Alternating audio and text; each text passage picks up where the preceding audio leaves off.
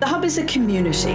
Manuscript, book, and print cultures, stamping You are listening to a podcast by the Trinity Long Room Hub Arts and Humanities Research Institute. The Hub is a space. Contemplating Ireland through the communities created by Coral changes. The Hub is about impact.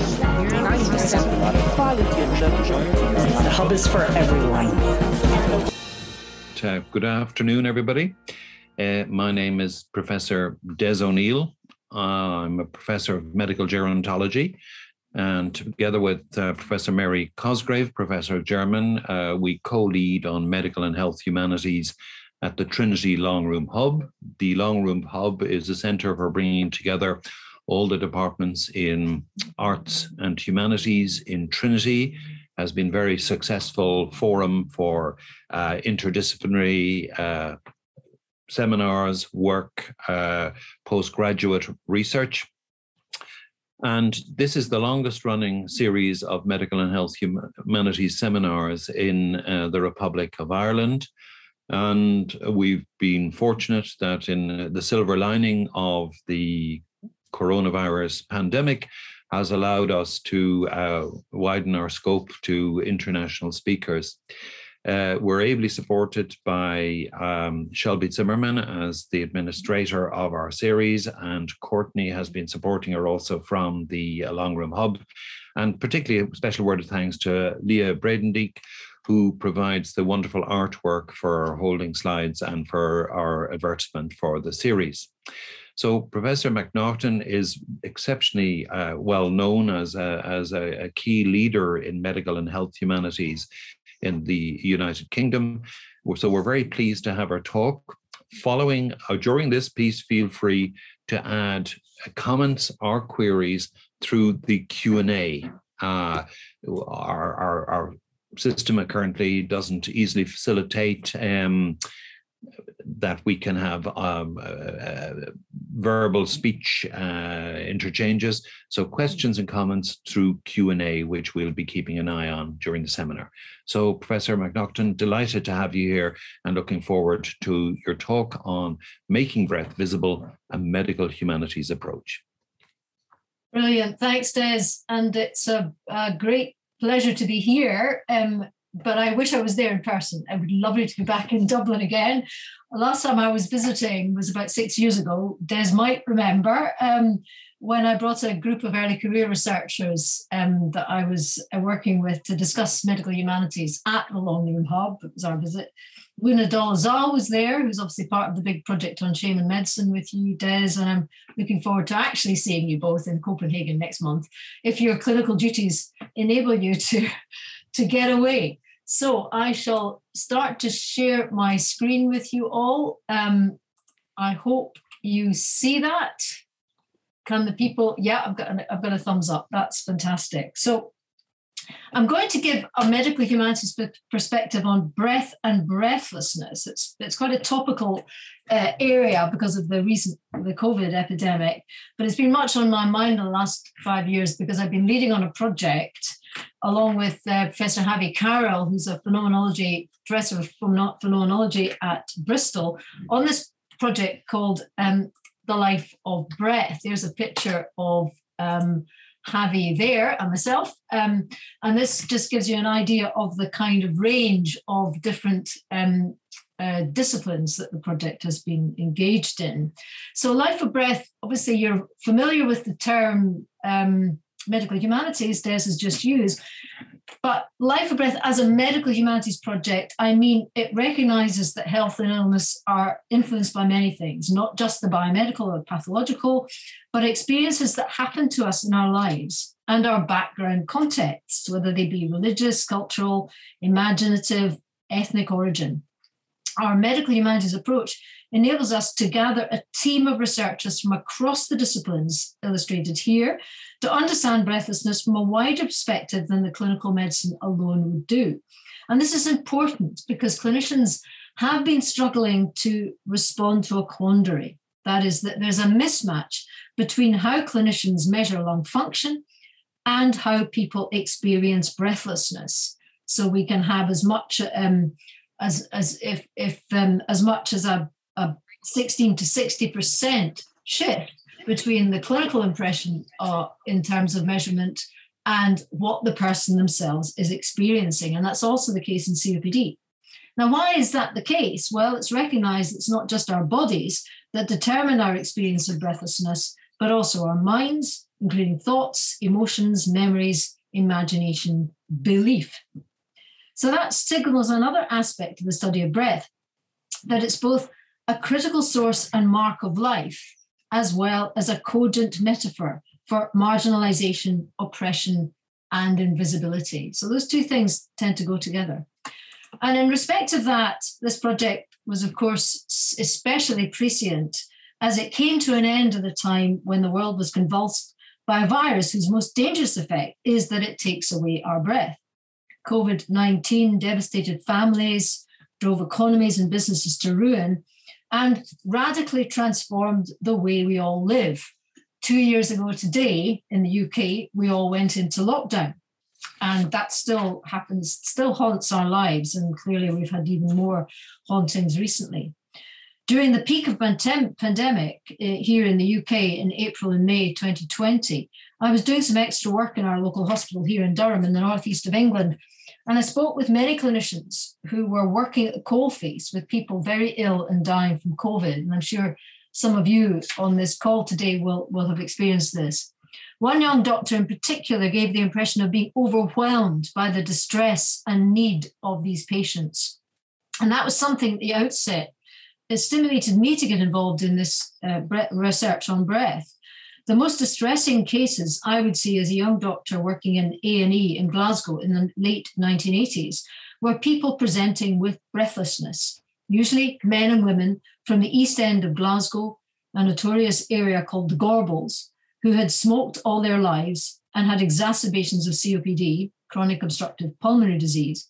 These patients were so focused on the need to breathe that they did not even seem distressed. Their entire being was about trying to get air into their bodies. Now, current COVID orientated concerns about breath gained metaphorical force um, in May 2020, again, when George Floyd, a Black American man, died after a police officer in Minneapolis knelt on his neck, compressing his trachea for almost eight minutes. His final words, I can't breathe, echoed those of another victim, Elliot Garner, and had become a rallying cry for the anti racist movement, Black Lives Matter. And that's galvanized people across the globe to gather in protest marches at the time, despite the COVID threat. So, breath and its lack now seems more than ever something that signals the way in which we as humans are united, but also how we were different. We're all in this together, was a common statement of solidarity by politicians at the outset of the COVID pandemic. But COVID had actually demonstrated very clearly how unalike and how unequal our society is. Here in the UK, this is emphasized by very markedly higher vulnerability of the BAME population to the virus.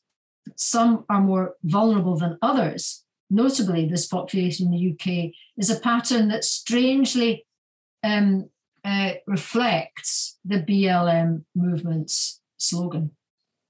This role for breath has been poetically expressed by the Cameroon philosopher Achille Mbembe in his short essay, The Universal Right to Breathe. In this, Mbembe concludes Before this virus, humanity was already threatened with suffocation if war there must be, it cannot so much be against a specific virus as against everything that condemns the majority of humankind to a premature cessation of breathing.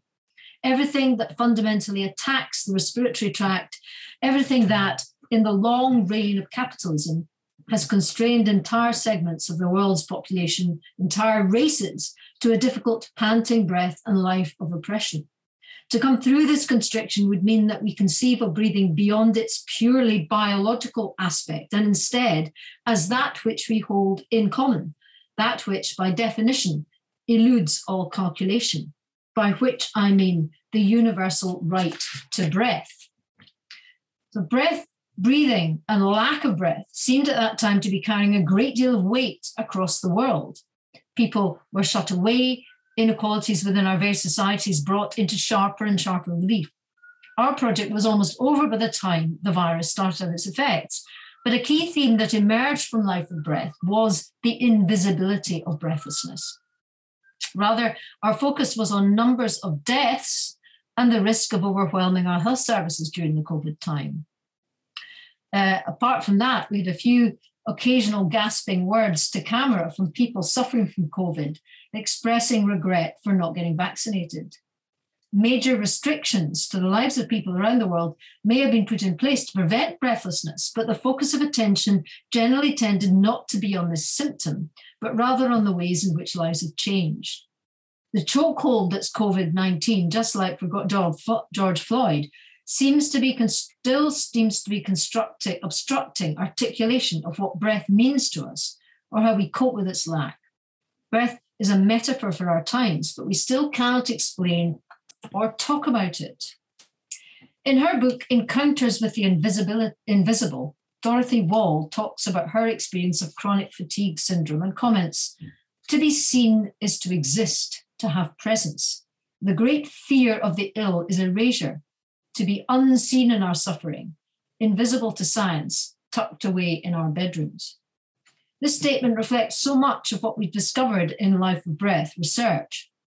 The suffering of the breathless, the fact of social isolation determined by physical functioning, but also by shame, leading to deliberate hiding away, the inability of clinical science to grapple with the symptom itself rather than its underlying causes, the lack of power of people who suffer from breathlessness. So, in order to explore this invisibility a bit more deeply, I want to consider it in relation to kind of three contexts. Firstly, the experiencing body. Secondly, the breath breathlessness in in in society, and thirdly, in terms of the political sphere. So, thinking of the perspective of the experiencer, when we talk about breath, what kind of a thing are we dealing with? This static, this sensory experience is not just about a static visceral sensation, but it's something much more dynamic. Is breath, breath to be thought of as a motion, inspiration and expiration, or as a breath, a packet of air containing oxygen, other gases and particles on inhalation, and carbon dioxide on the way out? However, we think about it, breath is continually in flux, impermanent, continually changing its shape and character depending at what point in the system you happen to observe it. It's akin to the air itself, as Steve Connor puts it. How does one study a substance that is everywhere? How is air to be picked out of its surroundings when air is ambience itself? How is the air to be brought before one? Where air, uh, oh, that's a that's a that's a repeat. Sorry about that. Um, when air is ambience itself. So breath is difficult to capture or to articulate or explain, but it's central to the functioning of our bodies and culturally at the core of the very essence of life itself. And if we believe in one, how we imagine our soul. Just one example from the Bible indicates its centrality. In the act of bringing life to Adam, God breathed air into his nostrils, the breath of life. The difficulty of articulation is one reason why breath might seem to be invisible, even to the breather. The philosopher and doctor Drew Leder, in his brilliant and clear book, The Absent Body, suggests we might think of the first hand experience of breath as interoceptive. So Leder ex- distinguishes three modalities of bodily sensation interoception, which refers to the sensing of the internal activities of the body, exteroception, meaning the working of the five senses, taking in the external world, and proprioception, providing information of the position of the body in space. Leder, strangely, does not speak much of breath in his book and uses his example of interoceptive awareness, the gastrointestinal tract ingesting an apple.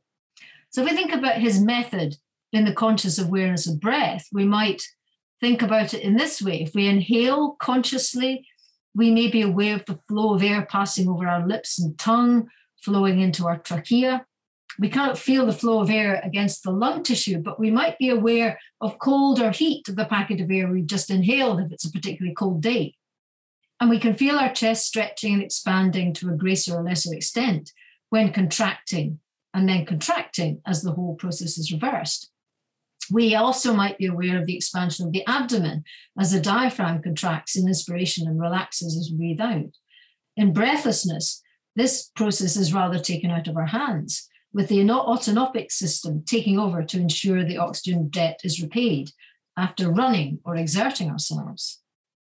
Of course, most of the time, breathing is in the background, invisible to the sensing body.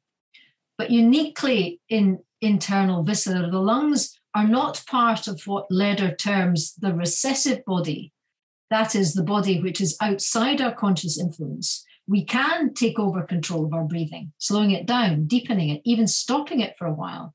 This control is essential for so many activities of daily living, such as eating, speaking, coughing, sniffing, or for specialist activities like singing or playing a musical instrument, or even highly specialized free diving. The operations of conscious control add considerable complexity to what might determine the experience of breathlessness in normal and pathological states. Conscious control renders thoughts and feelings potentially much more influential in the case of breath. So I can describe the process of breathing as I've just done and outline the physiological functions, but this doesn't convey how breath or breathlessness feels for the individual experiencing this. My co investigator on Life of Breath, the philosopher Havi Carel, herself suffers from a lung condition, LAM, lymphangioliomyomatosis, uh, which involves an abnormal, it's a very rare condition affecting women under 40 um, mainly. It's an abnormal growth of smooth muscle cells and causes thickening around the bronchioles. So, Havi, for example, has lost about 40% of her lung function, and it's irreversible and it's very difficult. So, she describes the inexpressible sensation of severe breathlessness when observing a friend. She says, Throughout the time I was watching my friend, I was thinking how incommunicable breathlessness is the distress and sense of impending suffocation the panic bubbling up in severe breathlessness, the sense of loss of control are entirely impenetrable, as invisible as the oxygen the respiratory patient's body so desperately craves. An observer can see the person standing still and panting, the labored breathing, but these do not really convey the subjective experience of severe distress. Breathlessness is an important example of anthropologist Martin Nichter's point that sensations may be experienced phenomenologically, but interpreted culturally, and that embodiment is a dynamic process, meaning that past, present, and future um, experiences profoundly influence how bodily sensations may feel at any one time. We translate the sensation described by Carel to one sensed by an athlete who's just run a race and the experience would have been very different. The mechanical, physiological processes might be very similar, but prior experience, expectations of recovery, and especially the sense of control would transform it from something devastating to a moment of triumph and exhilaration. So, turning to the social uh, context here, I'll just leave that picture up. As well as a first person experience of one's own body, breathing is profoundly a social uh, phenomenon. And it's perhaps in this context it's most brought into awareness. In a sense, we all breathe each other's air, something that's made visible in the social interaction of smokers. These interactions depend upon breath, like speaking, sighing, gasping, and other expressions of emotion. The anthropologist Brian Lande spent time with army recruits and concluded that breathing was part of the process of socialization as those recruits became soldiers. He found that breathing properly is a necessary prerequisite for running in a pack, firing a rifle, and even exerting authority. Saying, he said, it doesn't look good as a leader if you're huffing in the rear. Breathing is the activity that coordinates bodies in time it is what signifies the experience of the we, says Lande. That universally shared experience of breathing creates a common bond that we're often not aware of unless it's brought into inv- eh, visibility by activities that command attention, such as smoking or running in a pack.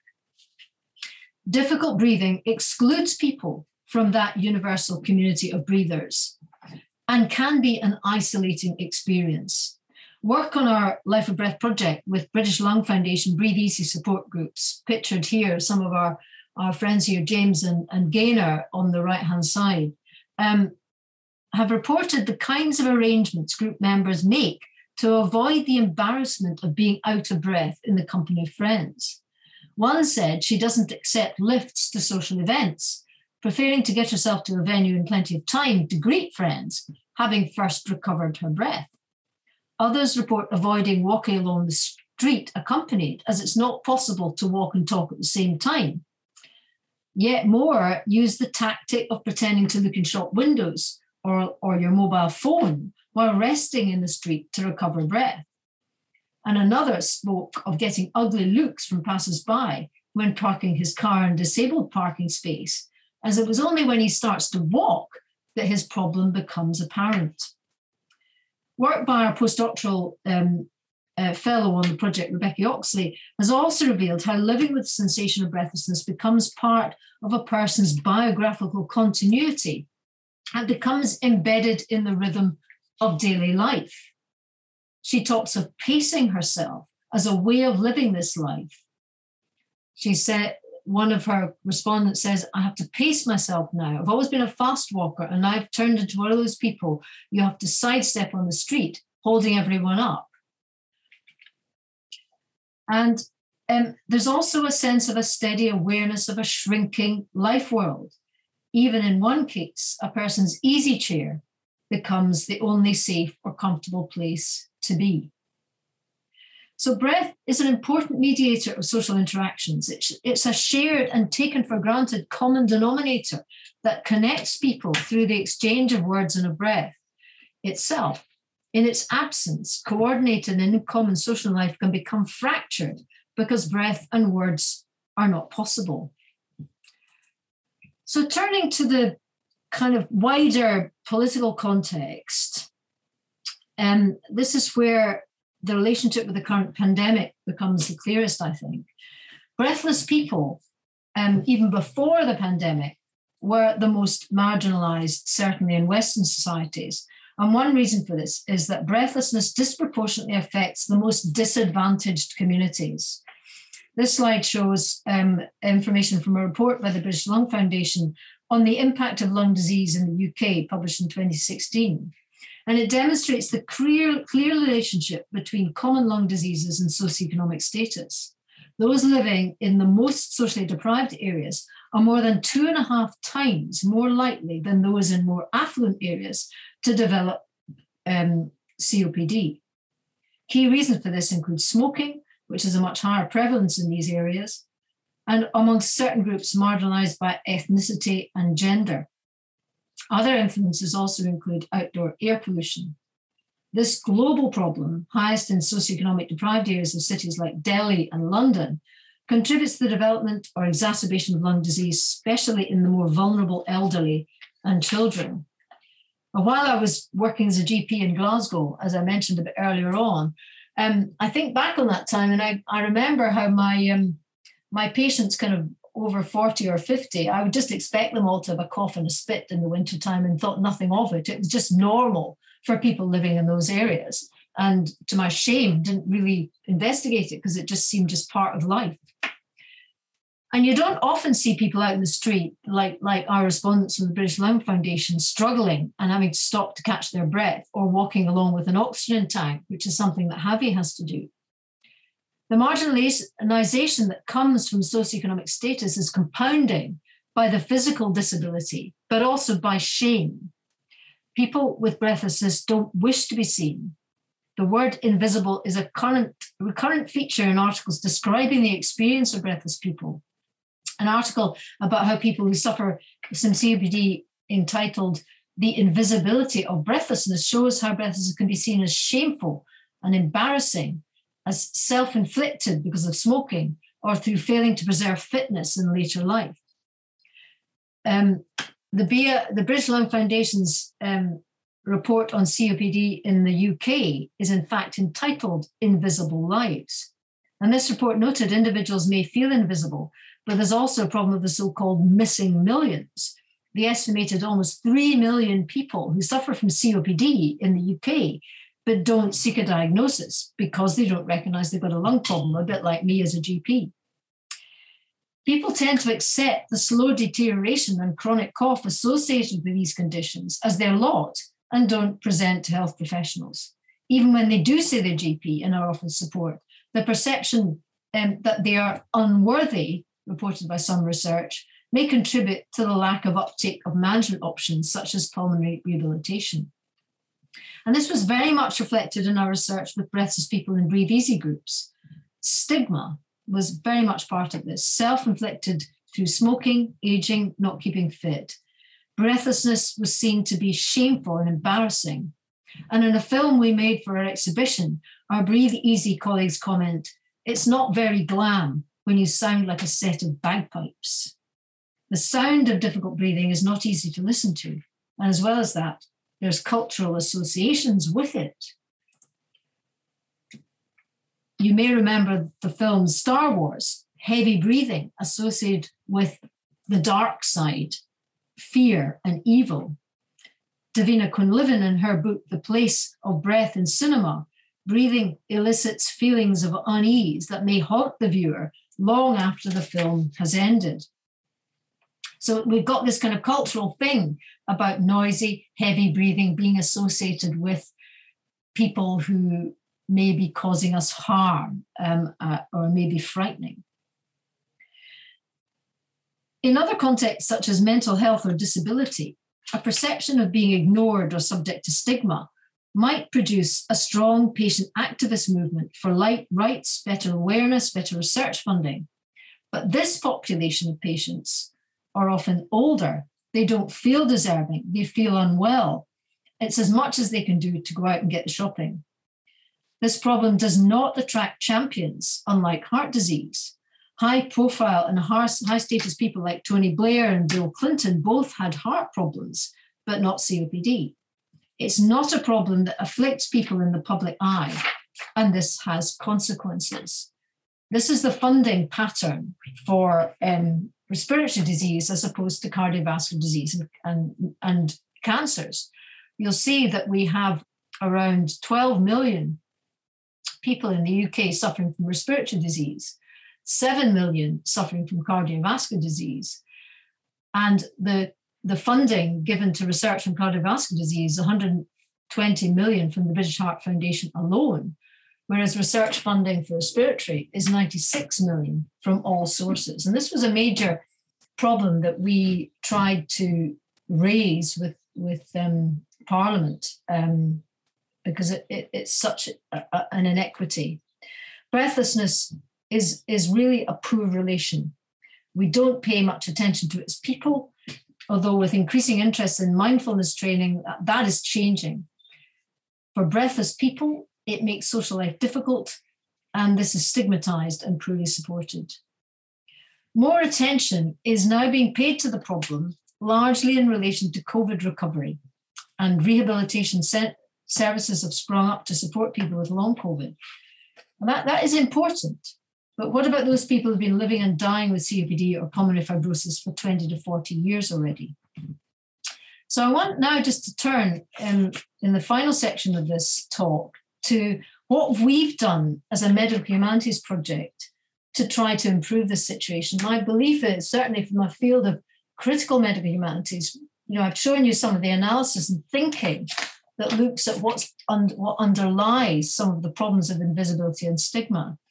But as a medical humanities project and a critical medical humanities project, we're interested in seeing if there's something that we can do to, to, to influence how things might change.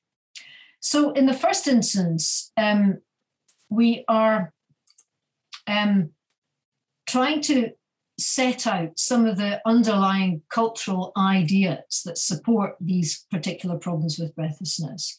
We're explaining and exploring the ideas that lie deep in our culture about breath and breathlessness's origins. And we recently published this major edited collection that tracks this story from the Greeks to the present day the first such account. And it's available open access. You can just go to the website and download any of this book, um, uh, courtesy of our funders, the Wellcome Trust. And this is significant as it's clear that breath and breathlessness have not been a focus of much critical inquiry or indeed of much writing, oddly enough. So much so that this lack of language for people with breathlessness to access and express their feelings and experience became a major focus for a writer's residency we organised with our colleagues in the Breathe Easy group at Durham uh, and Derwentside. And this was a poem that was produced by one of the participants in that process, Jill Gladstone. And this is what Jill wrote A chance, grab, grasp with gratitude this chance to speak, to say, What? Can I do it? Can we do it? Do we have the courage? Do we have the language? We have the thoughts, mostly hidden, but words denied, or rather not asked for, over the millennia. Thoughts fly, words flood. Whose language do we use? Who can share? And I think Jill's poem and, and the experience of running this, these workshops made us realize to the extent to which people with, with the problem of breathlessness, that the language they used to talk about their condition was very much um, uh, orientated towards what they heard and what they were able to express in a clinical context. And very often it didn't really express the real feelings they had about it, what they how they were really living with it, what the, the experience was about. So it was really important that we managed to kind of um, pro- provide the potential metaphors and ideas that they could start to, to use and, and, and live with. The other thing that we did was we um, organized an exhibition called Catch Your Breath. Um, and that was an attempt to express aspects of this experience, tell something of the historical story, and let people have a bit of a fun with their breath. And you'll be able to access some of this on our website. There's a there's an online um, version of the exhibition if you'd like to see some of it. And as a res- as an, the other element that we tried to ta- tackle with a sense of, of increasing awareness was we um, we got in touch with the chair of the all party parliamentary group on respiratory health um, and we had organised to have a symposium in the Houses of Parliament to raise awareness of the funding discrepancy that I explained a bit earlier. But of course, with all, as with all these things, the first thing that happened was an election was called, and then COVID happened, and unfortunately, our meeting didn't take place. But these things are important to try to keep pushing forward and raise awareness and see what can be done.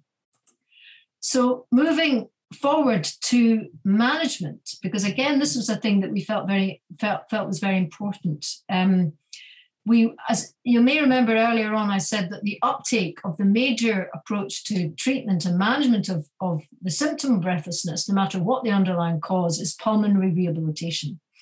Well, we worked with this Breathe Easy group in Darlington to pilot a dance project for people with breathlessness.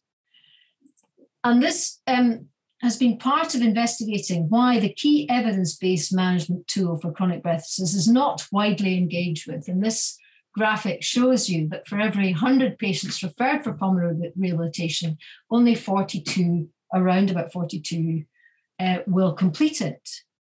And we started to look at some of the underlying issues for why this might be the case through our, our project. The first thing was that the language of pulmonary rehabilitation is off putting. Uh, rehabilitation has connotations of drug rehab even the word, word pulmonary, which just talk, talks about focusing on the breath rather than the whole body, is difficult. Pulmonary rehabilitation is often competitive, the sense of, of, of working, of effort, of attaining a goal. And then looking at culture, memory, the context within which this is held, our um, supported by our collaborator, the dance teacher Shan Williams, um, people who suffer now from uh, the symptom of chronic breathlessness are often people who in their youth were the kind of cool people of the day. They spent their Friday, Saturday evenings in the pub or in dance halls, um, smoking, drinking. They didn't tend to engage with a gym context. So that's not part of their lifestyle, part of their cultural context. Gym like activities are not familiar to this demographic of older people. And the other problem is they don't like to get breathless, which is clearly what happens in the gym. And so this is what tends to happen. You feel breathless, you don't want to, to do something that makes you breathless and you avoid those activities, do less activity, the muscles become weaker. Weak muscles use more oxygen, are less efficient. And of course, the, the muscles of breathing are just the same. So we developed a hypothesis as a result of this and thought, well, okay, what have you thought about dance as an activity? The language of dance puts up fewer barriers than pulmonary rehabilitation. Previous life experience doesn't involve a gym culture, but may involve some kind of dance. And a lot of that was the case with a lot of our uh, um, participants. And dance involves an awareness of the whole body and might improve this interoceptive awareness that we talked about, I talked about at the beginning. So we um, recruited our participants from Darlington Breathe Easy and worked with them on this. We ran a program over 10 weeks designed to increase exercise capacity, but also focus on whole body movement. And we gathered quantitative data and qualitative data. And we measured interoceptive awareness before and after the program. And we published our account in BMJ, BMJ Open Respiratory Research.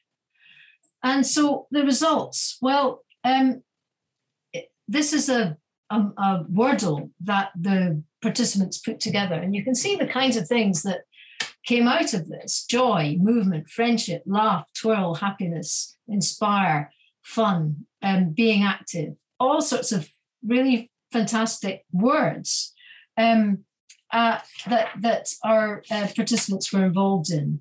Um, and uh, the results showed that um, uh, providing exercise in this more familiar form in a non challenging space and engaging the entire body might promote engagement and increase body awareness. And um, improvements in strength and mobility were observed.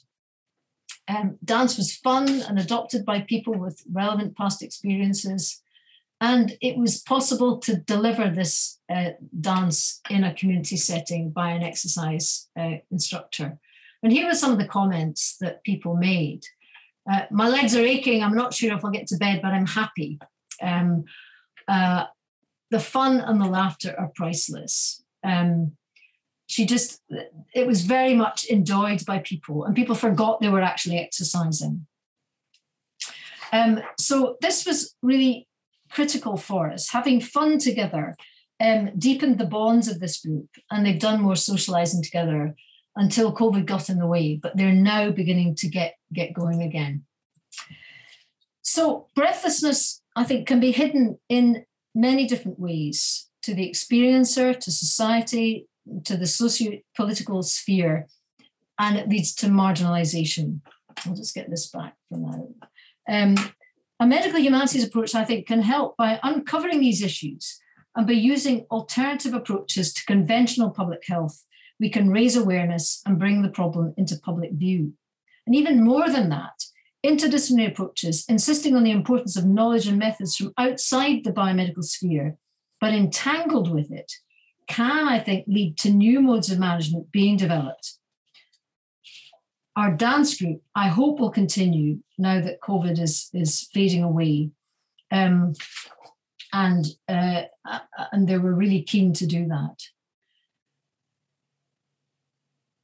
I think as doctors and as clinicians, we like to diagnose, treat, and solve a problem, but conditions such as chronic chronic illness conditions such as, as, as COPD or chronic symptoms like breathlessness, we don't have a solution to them. They're not going to be solved. There's no magic bullet or pill that will make them go away. Biomedicine likes to think of the body as a machine that can be fixed. But as um, Tim Ingold, the anthropologist, says to break out of the impasse, we contend, calls for nothing less than a dismantling of the machine. And the first step in doing so is to think of humans and indeed creatures of other kinds in terms not of what they are, but of what they can do. And I think what a medical humanities approach brings is a wider perspective on what that can do might mean. Other directions and possibilities can open out. What is needed is a change of orientation from those of us who work with people with chronic breathlessness or other illnesses from approach that focuses on outcomes to ones that's concerned with process, with engaging people in new ways of being in and enjoying their bodies, like dance or singing for breathing, another approach that we've looked at and supported. In this way, as Ingold goes on, we can think of ourselves not as being, but as becomings. That is, not as discrete and preformed entities, but as trajectories of movement and growth.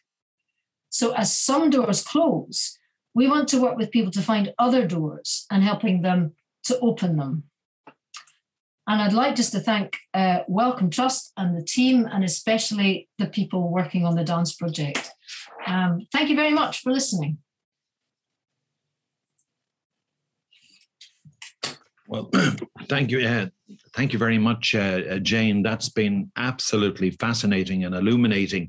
Um, I'm always taken by the quote of René Leriche, uh, who talked about le, le santé et la silence des organes. Health is the silence of your organs. And um, what you've fabulously uh, outlined here is through a range of uh, medical and health humanities approaches, um, you know, anthropology, dance, uh, inquiry, uh, you know, various forms of inquiry, uh, that, you, you know, the gap that exists between what people genuinely are experiencing, and I suppose our entrapment in in in the healthcare gaze or uh, the the the medical gaze. Um, one of the things that I, suppose is also quite striking is uh, we can see in the cancer literature is that cancers that affect the higher socioeconomic groups have a very strong focus in literature and cancers that affect lower socioeconomic groups, such as lung cancer, actually feature very poorly. So uh, th- this class bias, I'm sure, reflects itself in in the relative absence in in in in in in in, in the literature. Yeah, yeah, yeah. I'm sure you're right there, Des. I mean, I was astonished actually to find that so little had been written about breath because it strikes me. I mean, you know, obviously we did the project, but um, it strikes me as a sort of fascinating area for for, for study. This sort of dyna, dynamism of it, the, the difficulty of grabbing hold of it. Um, the, but it, it, was distressing to see um, that report from the British Lung Foundation. I mean, it looked at the improvements in survival from heart disease, which over a decade had improved by you know something in the order of fifteen percent, whereas lung disease, chronic lung disease no improvement over the same decade at all. And I, I do seriously think that is reflected in the level of funding given to research in the area.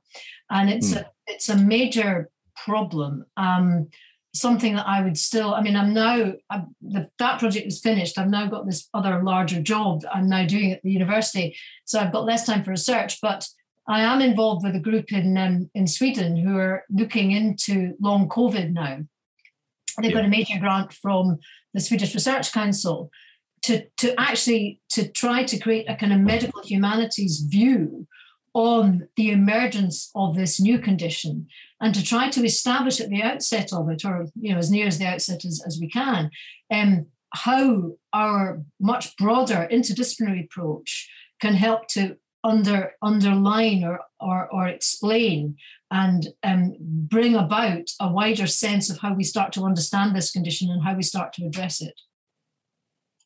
Yeah, no, no, fantastically important, and uh, I'm involved with uh, various dance uh, projects with with dementia, and ah, I, I, think yeah. you you had you had neatly pointed out the the alien nature of of the gym um, in, in in culture, and this you know as as i was listening to your talk um you know i'm beginning to think more and more about you know um i, I work mostly probably in the area of co- of cognitive changes of barriers of memory. But what does memory really mean to people mean to people? So you're you're certainly stimulating me. Um, one of the novels that I found fascinating, um, and again, it's it's um, it's interesting in its reviews, although its title was Breath you know, a lot of its focus was on toxic masculinity, though, was uh, Tim Winton's breath. Yes. Yeah. Yeah, did that come, come up in your in your inquiries or it, it did. I've actually to, to, to, it's not i haven't actually read it. I have a copy of it. It's terrible i've never got around to it and i really have to. My son my my stepson gave it to me because tim winton's an australian writer and ben lives in australia.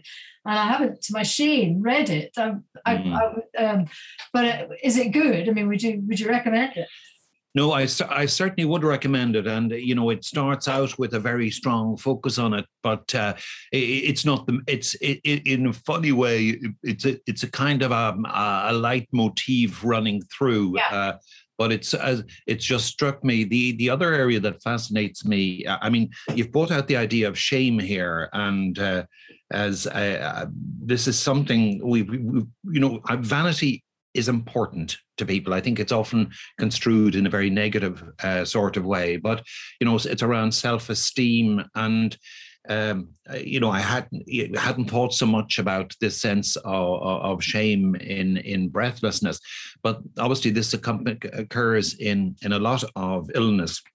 The other narrative that's quite interesting, I suppose, I have an interest in eh, whether breathlessness in music, and both Rossini and uh, Marin Marais have uh, portrayed, and again, it's music, but have portrayed asthma at a time. Now, again, asthma could be heart failure, it could be, you know, in those days.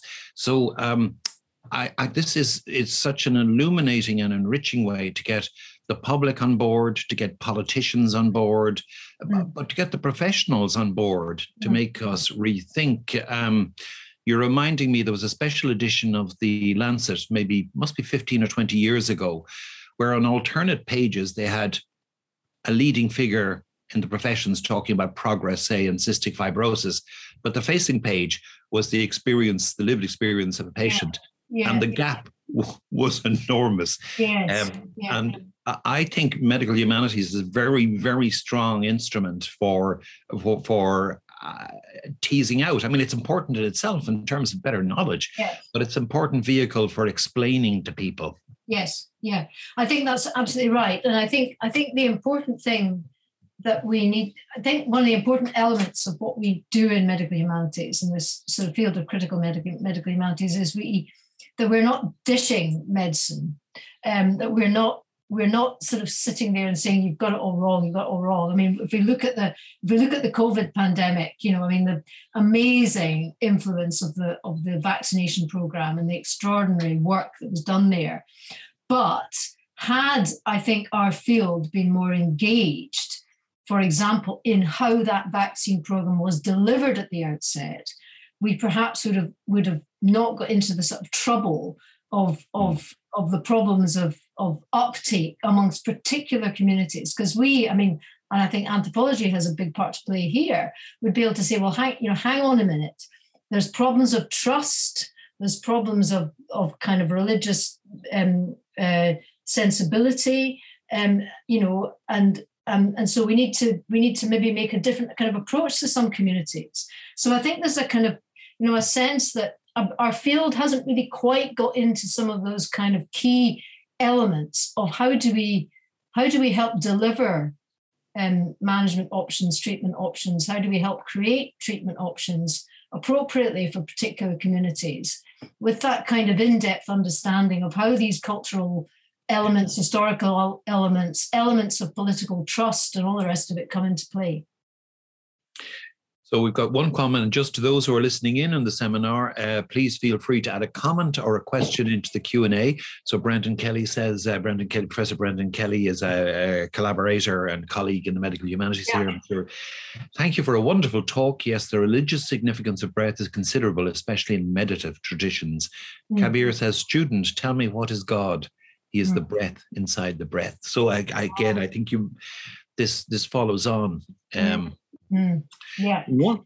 Yep, please. Uh, well, I was about to comment actually. One of the, despite the fact that our breath project was, you know, five years and and we had we had a lot of resource.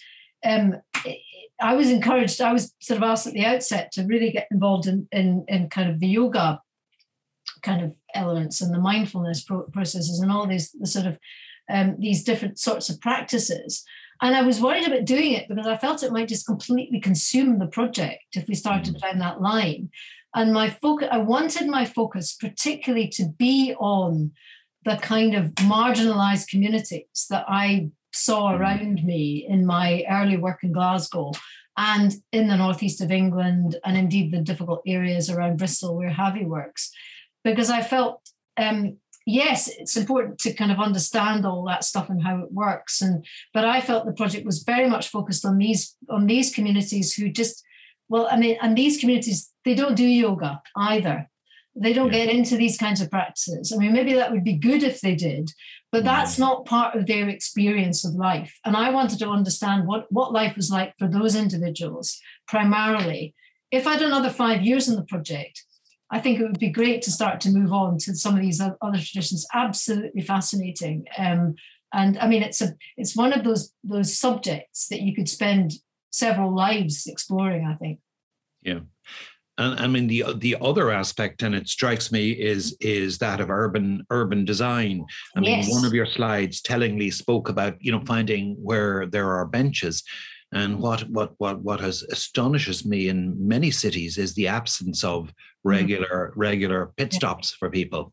Yes, yeah, absolutely. And and I mean, it was very clear to me. I I was, you know, to my shame, when I first started sort of when Havi and I started working together, and Havi would come up to Durham and I would go down to Bristol and we would be getting the project sorted out. And if we'd go out together somewhere to a restaurant or something, I was so aware walking along with her and I was trying to engage conversation. It was impossible for her to speak. So the, just the just the business of walking along a street would consume her breath. Um, and she would have to keep stopping. And you're quite right, there was nowhere for her to sort of sit. And indeed, it was embarrassing to do that.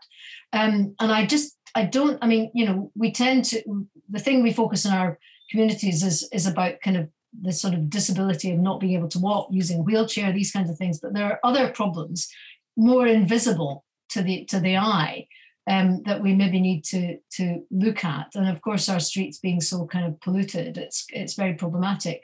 So I think absolutely, it's it's a it's a major issue, and um, and I think actually it leads to an awful lot of people with this condition just not going out. Actually, yeah, yeah. sadly. Mm vicious cycle. Yeah, no, no, certainly uh, hugely interesting. And you're you're, you're prompting. Uh, first of all, uh, I hadn't been aware of the book, so I'm really looking forward to reading it, and uh, certainly looking forward to seeing, um, you know, uh, if there's anywhere else that that that we find uh, representations. One of the interesting pieces, and again, it it it it's you you you nicely. I think you pointed that you go to where the problem is, and you've got to be careful about bringing your own baggage but there was a fascinating project by by um, some opera singers in English National Opera to see could some of these techniques be be used. And yes. having taken up choral singing fairly recently, yes. uh, I've been astonished at what I've learned. But again, no less than the gym, this may be, you know, Yes. It, would there be some in through, uh, you know, the folk music that people use or popular yes. music? It's, it's uh, tempting, but uh, probably far fetched. Well, not at all far fetched. There's a fantastic movement called Singing for Breathing, which um, has leapt upon the the kind of recent fad for for choral singing, as you suggest. Um, mm-hmm. Um, I think who's that guy in the telly who was doing all sorts of. Oh, Gareth. Gareth. Gareth. Gareth um, yeah. yeah. And so people got very involved in it. And we actually worked with a group in South Shields mm-hmm. uh, called themselves the Breathless Singers. And they made up a we, they made it up a song yeah. and we we did some we did some workshops with them. I remember one of my postdocs did some workshop workshops with them along with a with a singing for breathing teacher. And they made up their own song. And the song reflects the fact that they could only do short lines you know so they can't hold a note for too long they need to take a breath and then do a line that's not too long so it's got that they, you know it's designed around the needs of the breathless singers and it's very very um, uh, very much oriented towards the traditions of south tyneside the fishing traditions the industrial traditions so we we published a short paper on that. Um, I can't remember where, but it'll be on our website. Um, and uh, that was fun. And that's that's a that's a big deal because again, that's breathing together, singing in a group, trying to coordinate your breathing with other people, a bit like the dance. Actually, it's very good. Oh, that's fantastic. I've just uh, scoped that out, and um, we, we, we, I'll be talking to our arts and health program here anyway to Good see. Idea. Know, Good idea. Uh, we've just leap on the um, social prescribing kind of uh, fad, yeah. and yeah. Uh, we can get those things done. Yeah. So listen, Jane, that has been an absolute blast. Um, I've learned a whole lot. Uh, you've given me a whole load of extra reading from my bedside locker. Um, and you to me as well. I'll get that book out. yeah. Um, we're really, really grateful, uh, and I think it's been, uh, you know, just, just, and again, it's lovely uh, meeting and talking to you again. It would ever be better uh, if we were um, uh, together. I'll just say a brief word. Our uh, for for our next Uh, session is uh, Shelby, who supports us so well here. They attached no blame to the staff in charge, the role of Dublin workhouse officials in preventing and contributing to institutional mortality between 1872 and 1913. That's on Wednesday, April the 6th. So, a big thank you uh, to Jane for, uh, as ever, providing a most um, uh, stimulating and energizing. I think uh, anybody attending will be going away with, with new ideas, and we look forward to meeting up in the future again. And thanks to Shelby and Courtney. Thanks, everybody. Bye. The Hub is a community. Manuscript, book, and print cultures, stamping provenance Languages, towards the history of the Time O'Neill Library. As well as being heard. The Hub is a space. Contemplating Ireland through the communities created by Coral Sea. Language changes. The Hub is about impact.